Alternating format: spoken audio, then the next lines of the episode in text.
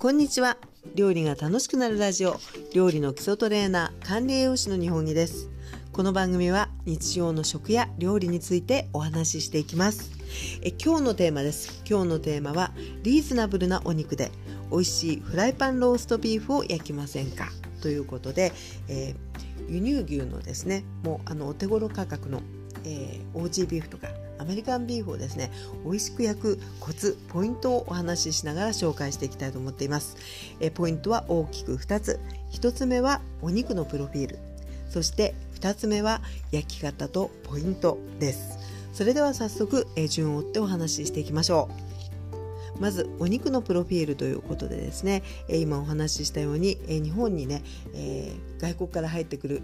牛肉で最も多いのがオージー。そして2番目がアメリカンビーフ。なんですよね。でこれらは、え私たちね手頃で、え手に入りやすいということで、え好きな方も多いんじゃないかと思います。で、えそういったこう厚切りのお肉を食べたいなと思った時にですねちょっとこうあのポイントになってくるところっていうのが、えいくつかあると思うのでそちらのお話もしていきたいと思います。えまずはですね部位。ですね。で部位でえよく見かけるのはね結構肩ロースって見かけますよね。ステーキ用とかあとはローストビーフ用ということで肩ロースって言われる部分なんですが、え、まあ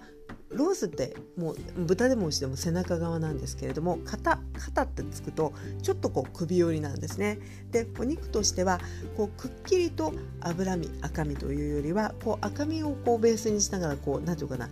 こういいろんなところに脂身が入ってるというか、えー、火にかけて焼いた時に結構ねやっぱり柔らかさが特徴なんですよね。非常に肩ロースって人気のある部分じゃないかと思いますね。そして、えー、ももも、えー、よく見かけます。でももは本当に文字通りこう足のね付け根の部分だと思うんですけれども、えこれらですね、え部位が大きくねあの肩ロースももということで見かけられると思うんですがまあこう柔らかさとか適度なこうあ脂っこさ適度な、ね、いい意味での脂っこさっていうことでは結構ね肩ロースを選ばれる方も多いんじゃないかと思いますね。そして、えー、最近ですねパッケージに表示してあるねgrain-fed beef っていう言葉を見かけることも多いと思うんですがこれ何でしょうっていうことでね豆知識お伝えします、えー、 grain-fed beef というのはもう文字通り grain なのでね穀物。で穀物肥育牛肉ということで、えー、牧草を食べて育った後に、えー、穀物で育てられた、えー、牛肉のことです。で、えー、その穀物を与えられた期間が長いほど、えー、サシが入って、まあ、こう柔らかさとか、まあ、適度な油っぽさとかねそういったものが入ってくるということですね。それに対しましてグラスフェットというのは、えー、牧草をこう与えられた牛肉なんですよね。なので、えー、そのお肉の感じっていうのはね赤みが多い。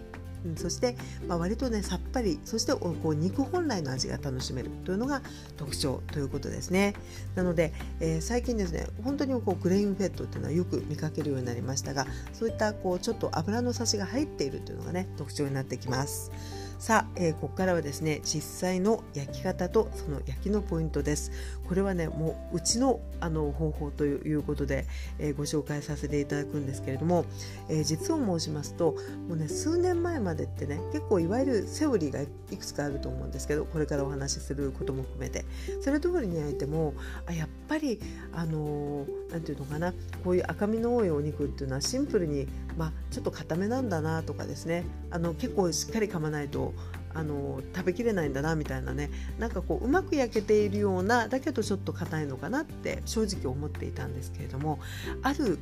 ものを導入してからですね劇的に美味しくなったんですよね。その辺も含めてご紹介していきたいと思います。さあ、えー、イメージしていただきたいんですけど大体ですね、えー、お二人えー、23人で食べる場合ですねお肉の重さですけれどもまあ大体350から400ぐらいっていう感じですね。まあ一塊でいいと思います。うんですけれども、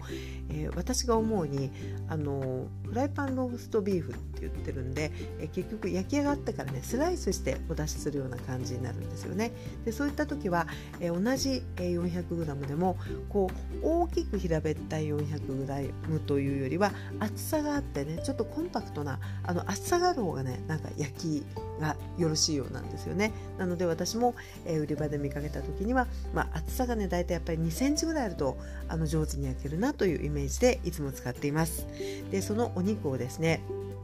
え、焼いていくんですけども買いましてさあ焼こうかなという時に、え、まず、え、大事なポイントとしてはですね室温に戻しておくっていうのがあります。で、えー、冷たいのをそのまま冷蔵庫から出したというですね。例えばそのまま焼いてしまいますと、えー、こう中心まであの温度が上がっていくのにねとても時間がかかっちゃうんですよね。そうすると、えー、表面ってすごくこう焼きすぎた感じになってしまうのでちょっともったいないんですね。これが常温で少し戻されて、え温度がですねちょっとこうなんとかな室温と整ったような感じになりますと比較的早くやっぱり中心まで温度が届いていきますのであの切った時にね、え冷たいの焼くと割と表面が焼けてる真ん中が生みたいなそういうところがくっきりあの出ちゃうんですけれども、えある程度室温に戻してから焼きますとねこういい感じにあの生感が残るといいますかねそんな感じで、えまず出しておくのがポイントです。さあそして、えー、焼きましょうということでねフライパンを熱していくんですね。油を敷いて。サラダ油でもオリーブオイルでも大丈夫ですが、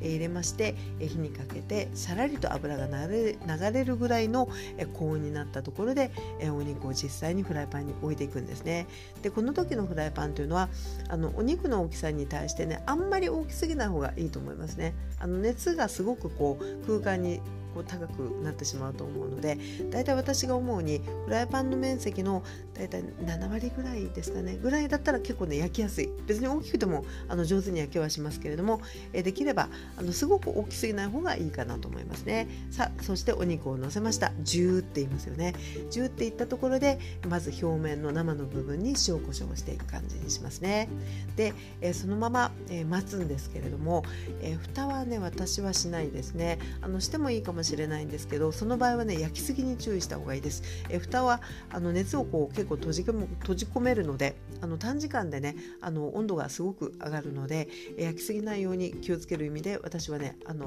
もう蓋しないで焼いてますね。でそれで焼いていきましてしばらくえ中火ぐらい。ね、焦げそうだったらやっぱり加減は必要なんですけど弱すぎない方がいいと思いますね。まあ、大体中から中の弱ぐらいでしょうか。2センチぐらいだとね。それで焼いていきますとだんだんと表面に少しねこう血がにじんだような感じになってきますのでこう血が少し浮いてきたなっていうぐらいになりましたらひっくり返します。でひっくり返すとまたジューっていうんですけれどもでそこでまた、えー、しばらく焼いていくんですよね。で焼きましてそろそろいいかなというところで、えー、温度の見方なんですけど、えー、これはねちょっと慣れないと分かりにくいかもしれないんですがもし、え金串金串があれば金串でなければ、え爪楊枝とか竹串でいいんですけれども、えお肉のね厚みの一番あるまあ大体同じ厚さだと思いますけど厚みのある部分を刺しましてそのね、え刺した先端をこう唇に当てるんですよね。で当ててあぬるいっていうぐらいのがあの個人的にはとてもベストだなと思ってるんですね。でえこれあの結構多いのがね冷たいことが割と多いんですよ。あそろそろいいかなと思って刺して当てるとあ冷たいひんやりするっていうのは結構切った時にねかなりこう生生々しいので、まあ、あの好みではあるんですけれどもぬるいぐらいっていうのがねとても美味しいかなと思います。そして焼き上がりましたら、えー、ペーパータオルを敷いたねバットなどにのせましてでちょっとねこう保温したいようであれば、えー、二重にしたアルミ箔などで表面を包んでだいたい15分から30分ぐらいですかね。で置きました後に、えー、スライスをして、えー、盛り付けて、えー、いただくっていう感じですね。でこの時に、まあ、あのソースなどを用意されてもいいと思いますしシンプルにわさび醤油でもすごく美味しいです。で、え付け合わせに、まあ、あのサラダ的なものであったりあるいは、えフライドポテトのようなものであったりということでですね、まあえ華やかな、え美味しそうな、ね、盛り付けにしてあげると気分も非常に上がるんじゃないかと思います。ということで、え焼くことはすごくシンプルなんですけれども、えあることをして、えー、すごくね劇的に美味しくなるっていう話を先ほどしたんですがそれは何かと言いますと筋切りなんですよね。で今の話の流れの中で、えー、室温に戻したお肉を焼くんですけどその焼く前に穴を開ける筋を切るってことですねで一般的に筋切りと一言で言いましてもあの豚肉のロースなんかの筋切りっていうのは結構こう脂身と赤身のこう境目のところにね直角にこう切り目をあの入れていって、えー、脂肪のこう縮みがでお肉は反らないようにするような感じになると思うんですけれども、えー、今回の、えー、牛に関しましてはですねもうあの小さな穴をいっぱい開けるようなイメージですね。でえ結構ですね肉の筋切り器ってあの検索すると